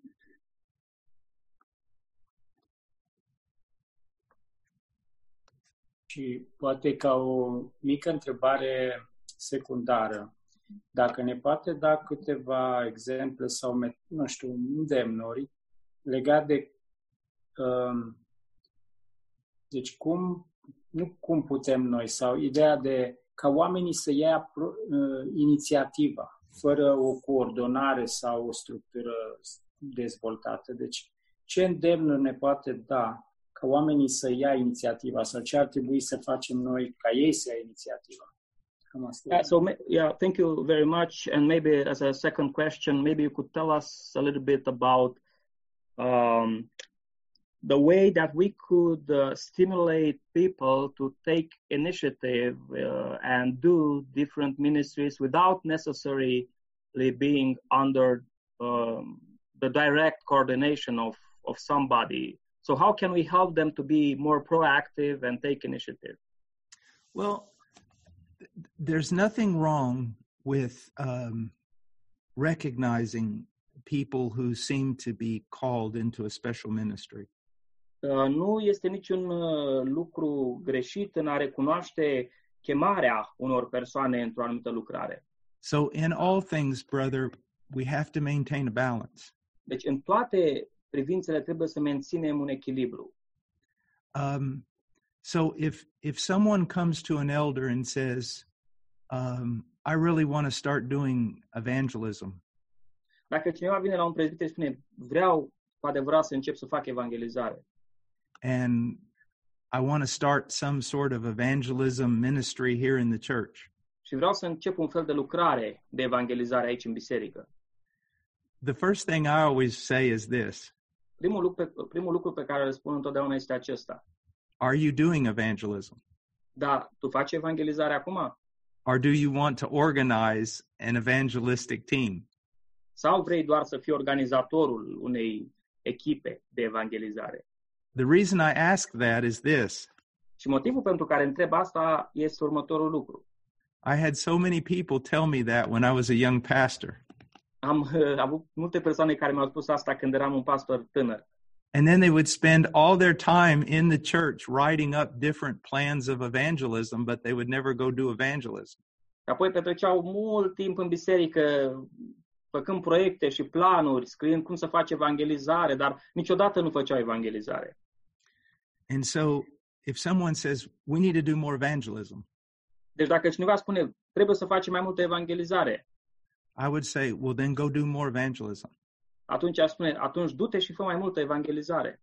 And then as you go and you show yourself faithful, Și atunci, pe măsură ce te implici în lucrarea asta cu credincioșie, we'll allow you to share îți vom permite să împărtășești what God's been doing. ceea ce face Domnul. And if other people want to join you, wonderful. Și dacă alți oameni vor să se alăture, e minunat. But if they don't want to join you, don't condemn them. Dar dacă nu vor să se alăture, nu-i condamna. You say God is telling you to do more evangelism, He's telling you. Spui că Domnul ți-a spus, ți-a pus pe inimă să faci mai multă evangelizare, ok, ți-a pus ție pe inimă. So don't start a campaign trying to get everybody to do what God supposedly is telling you to do. Deci nu începe o campanie să-i convingi pe toți să facă ceea ce tu spui că Domnul ți-a spus ție să faci. Because God may be telling someone else you need to make you need to make clothes for the poor. Pentru că poate Domnul îi spune altcuiva, tu trebuie să faci haine pentru cei săraci. Now, um, having said that, I do believe that you will never have an evangelistic church if the elders are not evangelistic. De asemenea, cred că nu vei avea niciodată o uh, biserică axată pe evangelizare dacă prezbiterii nu sunt oameni ai evangelizării. And so when I was a pastor, I did evangelism. Eu când eram pastor am făcut evangelizare. And I would also announce from the pulpit, you know, we're going I'm going to go preach in the park on such and such day. Și anunțam de la Amvon, în ziua cu tare, ora cu tare, mă duc să predic în parc. And then eventually there was a team of people who would do it with me. Și până la urmă s-a concretizat o echipă de oameni care se alăturau în And then when the, evangelizare. and then from there uh, there were some guys who you could see really took leadership of it. Și cu timpul au fost persoane care au preluat cumva conducerea acestei lucrări. And in time, I would still go, but I, I wasn't the main guy. Și apoi, peste o anumită vreme, încă mergeam la evangelizare, dar nu mai organizam eu, nu eram eu cumva You see. uh, liderul. So you see, it's it's a balance. Deci este un echilibru. Um, where where I have the problem is, and I think you've seen this in Romania. Am o Um, problemă cu un lucru pe care cred că l-ați văzut și în România. It's not when there's an evangelistic team going out Nu, sunt, nu apare atunci când avem o echipă de evangelizare, and having a youth group is is no problem at all. That's wonderful. nici să ai un grup de tineret nu e o problemă, e minunat, But it's when a church just becomes so f- full of different ministries that you you don't even know what's going on anymore. ci problema apare când biserica este atât de uh, plină de tot felul de lucrări, încât nici măcar nu mai știi ce se întâmplă. And also, you have more ministry than you have qualified people to take them over. De asemenea, se poate să ai mai multe lucrări decât oameni pregătiți pentru acele lucrări să se implice. Um, another thing, Un alt lucru. I don't know how it is in Romania, but most men here work about 10 hours a day at their job. Nu știu cum e în România, dar cei mai mulți bărbați aici lucrează cam 4, uh, cam 10 ore pe zi. In Peru, it could be 12 to 14. Iar în Peru pot fi de la dou- 12 la 14 ore. And when they come home, Și când ajung acasă, they're tired.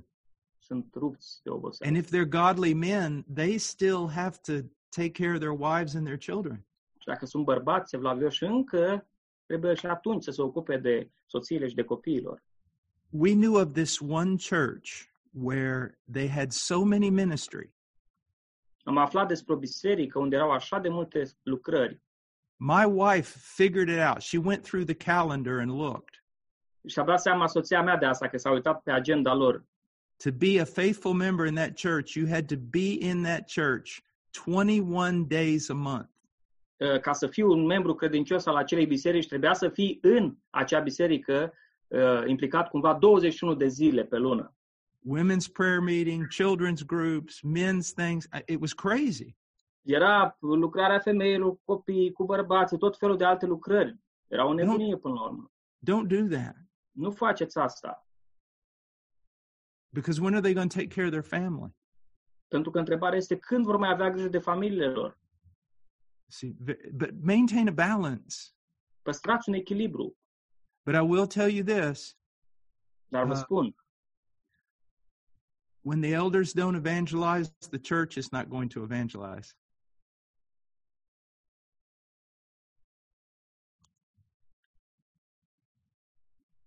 Thank you, Brother Paul. Thank you. Yeah.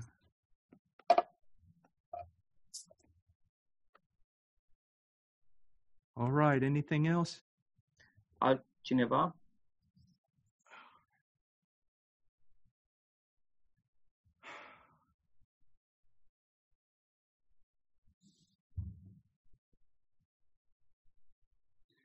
Brother Mariana, what are you eating? Because you look like you're very happy. Frate Marian, ce mănânci? Că par să fii foarte fericit. Nu se aude, frate, că ai microfonul închis. Alune, frate. Peanuts. That's what I thought. Asta mă gândeam Tell him- și eu. Tell him he looked like he looked like a little chipmunk sitting there eating, a little squirrel eating. De acolo așa ca o, o veveriță care tot mănâncă alune. no, a big squirrel. Uh, Mai bine spus, o veveriță mai mare. Ești ca de grașă. Eu am, și eu, am și o întrebare, Costel, mă auzi?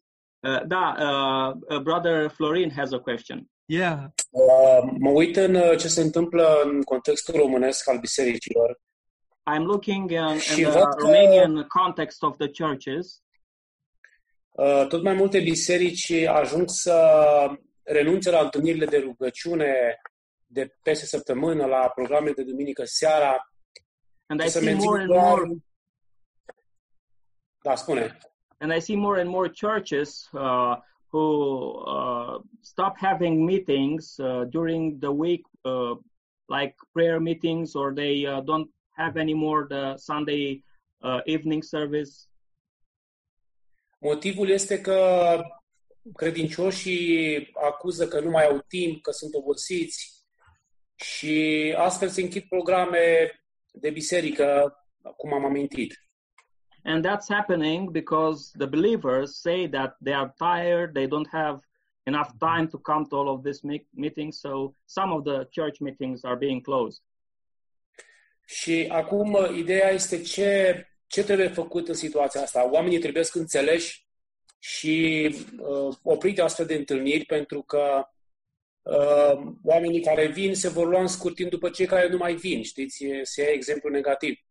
Sau să uh, insistăm ca oamenii să vină la biserică să biruiască stările acestea de oboseală, de, nu știu, pentru că le văd de multe ori ca, ca niște înfrângeri pe care rău le folosește ca să ne afecteze din ce în ce mai mult părtășia creștină.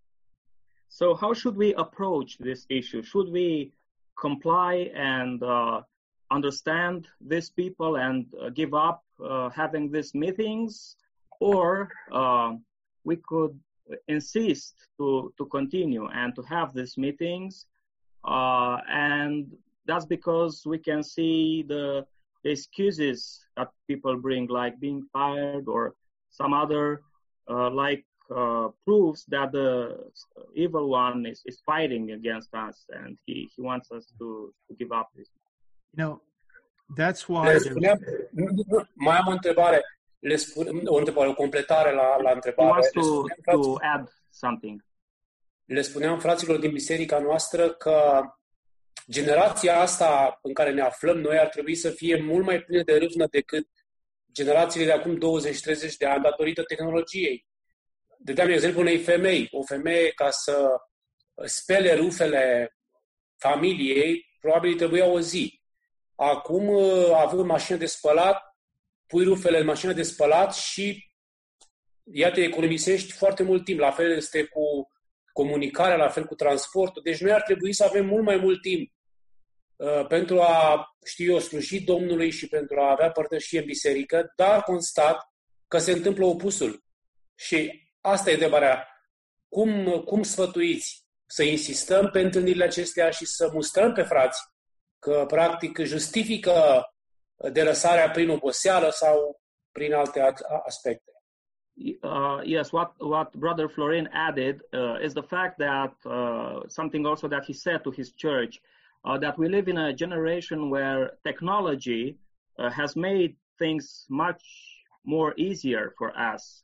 And that should normally provide us with more time uh, to invest in, in the ministry and should help us to be uh, full of zeal for, for God. Uh, for instance, uh, you don't have to wash your clothes as people did many years ago manually, but we have washing machines, also communication and transportation, and all of these technological facilities should provide us with, with more time for the church. So, uh, what do you think? What's your advice? Uh, should we um, rebuke uh, people for uh, finding excuses that they don't have time to come to church and to use time for God uh, anymore, or should we understand them? And how, how do you see this matter? well, first of all, the argument regarding technology. În um, primul rând, uh, argumentul uh, privitor la tehnologie, what technology gives, technology takes away. uh, ceea ce îți dă tehnologia, îți ia tehnologia. Uh, it has actually made people more busy, De fapt, tehnologia a făcut pe oameni să fie mai ocupați not in a good way. I agree. și sunt de acord că nu într-un mod bun.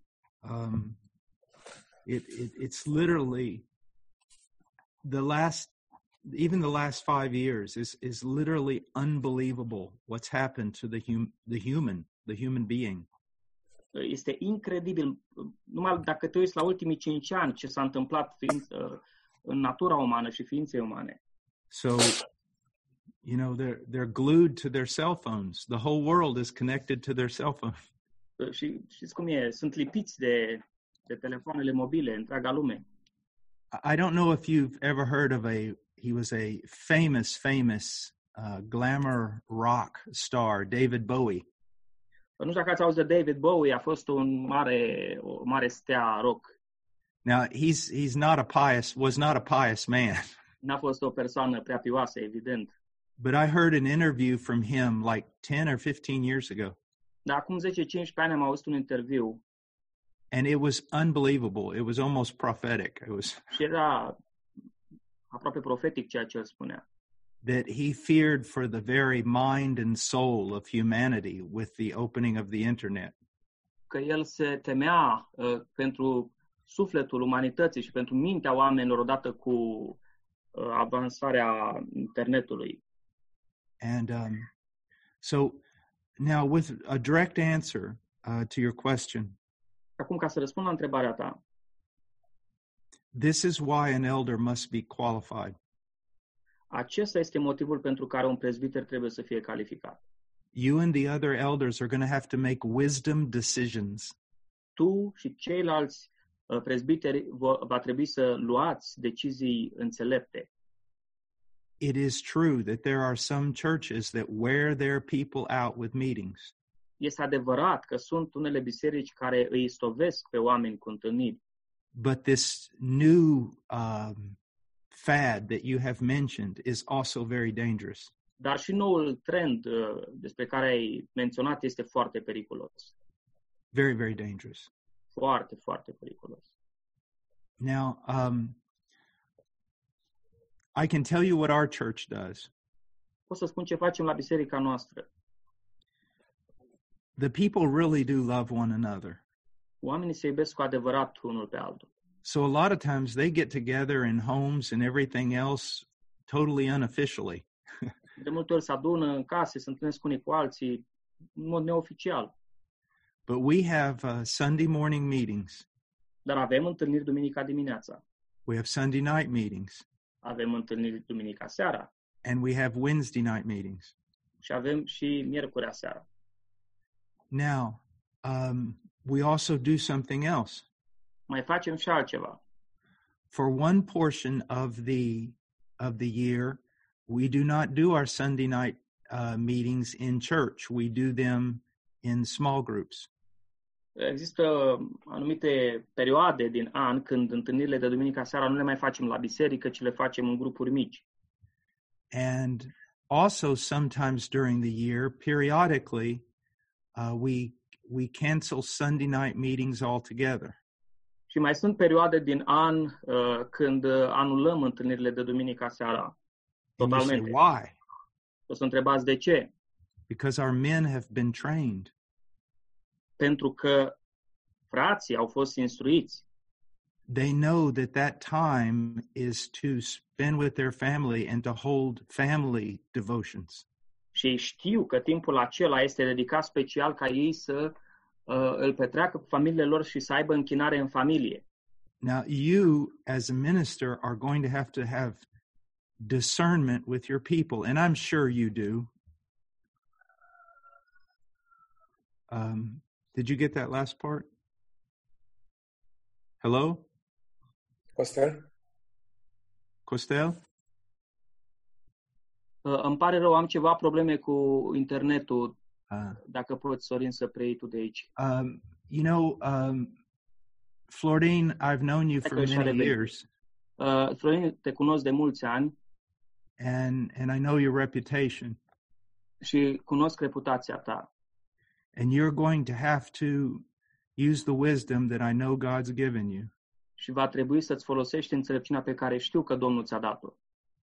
And and but i think the tendency today is for people to just neglect church Dar cred, într-adevăr, că tendința astăzi este ca oamenii să neglijeze biserica. i also think it's terrible that they get they're getting more of their teaching and preaching from the internet than they are from their local church Și de asemenea, cred că este f- un lucru negativ că ei uh, și au învățătura din predici mai degrabă de pe internet decât din biserica locală. I actually believe that this coronavirus has in some way been a blessing Cred că dintr-un anumit punct de vedere, coronavirusul a fost o binecuvântare, because it has shut down all the conferences with all the famous preachers pentru că a închis, a anulat toate conferințele cu predicatori faimoși. And now it's just local church. Și acum uh, bate inima bisericii locale. So, um, one of the questions I would ask the people who say they're not coming to church O întrebare pe care le-aș spune, oameni, le-aș spune oamenilor care zic că ei nu vin la biserică, I'd say, talk to me about your family devotions. uh, le-aș spune, uh, vă rog să-mi vorbiți atunci despre închinarea în familie Talk to me about how you are using the Lord's Day. și despre modul în care îți folosești ziua Domnului. And um, that'll usually expose their heart. Și asta de obicei scoate la lumină inima lor. Mhm. Here, here at our church, we are not strict Sabbatarians. Uh, Aici, uh, la biserica noastră, nu suntem un fel de sabatarieni stricți, in that we do not refer to Sunday as the Christian Sabbath. în sensul că nu vedem ziua de duminică ca o variantă a sabatului vechi testamentar. But we do believe that it is a special day, Dar credem că este o zi specială, that it's the Lord's day. că este Yeah. ziua Domnului. And the two times that Jesus met, that's recorded with his disciples, they were both on a Sunday. Și uh, când se spune de două ori că Domnul s-a întâlnit cu ucenicii săi, uh, s-a întâmplat într-o zi de duminică. And down through the history of the church, uh, the day has been set aside for a special acknowledgement and worship of God. Și de-a lungul istoriei bisericii, această zi a, pus, a fost pusă deoparte pentru închinare înaintea lui Dumnezeu. So in our church, on Sunday and Sunday night, Și în biserica noastră, duminică dimineața și seara, on Sunday morning, you're, you're going to, it's church. dimineața e o întâlnire mai clasică de biserică. On Sunday night, it's church. Și știm că și seara este întâlnire de biserică. And when it's not church on Sunday night, it's because men are leading family devotions in their own home. Dar când nu avem seara întâlnire de biserică, atunci o înlocuim cu, sau știm că nu avem pentru că bărbații au timp de închinare cu familiile în casele lor. Another thing that we have on Sundays is we have a we have a fellowship meal. De asemenea, duminica noi mai avem și o masă de părtășie, de dragoste, every Sunday. în fiecare duminică. So, you know, it's very common not to get home until two or three o'clock in the afternoon. Și mm, e obișnuit să nu ajungem acasă până pe la ora 2-3 după amiaza. But it's we have to drive the people out. It's not that they they want to stay. You know. Uh, Și ei, oamenii nu vor să plece, trebuie cumva să îi scoatem din biserică la un moment dat. So, yeah, I, I think, I think, brothers, there is a spirit coming upon this world that is extremely dangerous. Fraților, Yes. cred că peste lumea asta vine un duh foarte periculos. Yes. I, I, I, it, and it's global. Și Yeah. este în întreaga lume. The same things you're telling me, the South Americans are telling me. Ce îmi spui tu, îmi spun și cei din America de Sud. All the governments are doing the same thing, and all the same spiritual maladies are occurring in the same places. Uh, toate guvernele procedează la fel și toate acelea, a, și aceleași boli spirituale apar în toate locurile. I'm just waiting for the, the Antichrist to come out of Romania. Aș, aștept ca anticristul să vină din România. Carpatia. Nicolae Carpatia. Yeah, yeah, He- He's in America. Be careful. yeah, yeah. We've had so many bad things happen. You know, um, we don't know what's going to happen this month. We've had riots, viruses, killer hornets. Have you heard about that one? Am avut tot felul de probleme, uh, nu știm ce o să mai urmeze. Am avut uh, acele răscoale, revolte care au fost, uh, de asemenea, problema cu virusul și au mai apărut și ceva uh, viespii, ucigașe. Ați auzit de ele? A sandstorm from the Sahara hit South Florida, crossed the ocean and hit South Florida.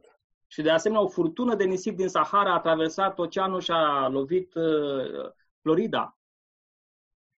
I think this month maybe Godzilla will come out of the sea and eat us all.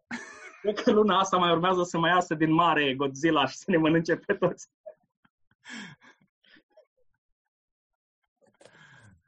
So, brothers, it's it's a strange time. Fraților, trăim vremuri foarte ciudate. But the thing that makes it most strange is it's global. Și ceea ce mi se pare cel mai ciudat e că e o mișcare la nivel global And it is a global hatred of Christianity and a global hatred of the Jews. iarăși pierd semnalul. Da, este Ah. o ură globală împotriva creștinilor și a iudeilor. Yeah. And and we can see it coming. It's it's horrible because they're starting to talk well about Christians. Și, The secular news. și vedem că vine această vlagă peste tot pentru că uh, în lumea seculară, media seculară începe să vorbească bine despre creștini, But they've redefined it. dar au redefinit uh, creștinismul. I'm not a Christian. Uh, Eu nu sunt un creștin. Christian is someone who loves everyone in Jesus' name. Uh, Creștinul, după definiția lor, este unul care îl iubește pe toți, care îi iubește pe toți uh, în numele Domnului Isus and accepts everyone. și acceptă pe toți. I would be considered a dangerous right wing fundamentalist. Eu aș fi considerat de mulți un uh, foarte periculos fundamentalist de aripă dreapta, who takes a literal interpretation of his religious book. care are o interpretare literalistă a cărții sale religioase. They use the same language to describe true Christians and radical Muslims. They use the exact same terms. Acum uh, se folosesc în uh, mass media aceiași termeni pentru a descrie pe creștini uh, la fel ca pe musulmanii radicali, pe creștini autentici, la fel ca pe musulmanii radicali. And that's happening everywhere. Și asta se Yeah. întâmplă peste tot. Yeah. But let the nations rage because God has set his king in Zion. Yes, yes, it is. Dar uh, na- națiunile pot să se revolte pentru că Domnul și-a pus uh, împăratul în Sion. Well, I have to go. Trebuie să mă retrag. So I will either see you here next week Deci fie o să vă, ne, vă revăd uh, săptămâna viitoare or see you in heaven sau în ceruri or see you in prison. sau în închisoare. and pray for pray for some of our brothers in China that actually have just last week were thrown into prison. Și rugați-vă pentru frații noștri din China, care săptămâna trecută unii dintre ei au fost uh, închiși. Several elders. Câțiva uh, prezbiteri care au fost puși în închisoare. But we we have hope because they actually set a sentence for them of of 10 days in prison or Dar 10 avem days of- că because uh, you se- yeah, if they don't set a prison term, it usually means you're never going to see them again. uh, este bine că s-a pus totuși o sentință pentru ei, pentru că dacă nu s-ar fi pus, înseamnă că nu o să mai vezi niciodată. Și au spus ceva de 10 zile într-o primă fază. So, well, God bless you. Uh, Domnul să vă binecuvânteze. Bye Thank you bye. very much. Thank you, bless you.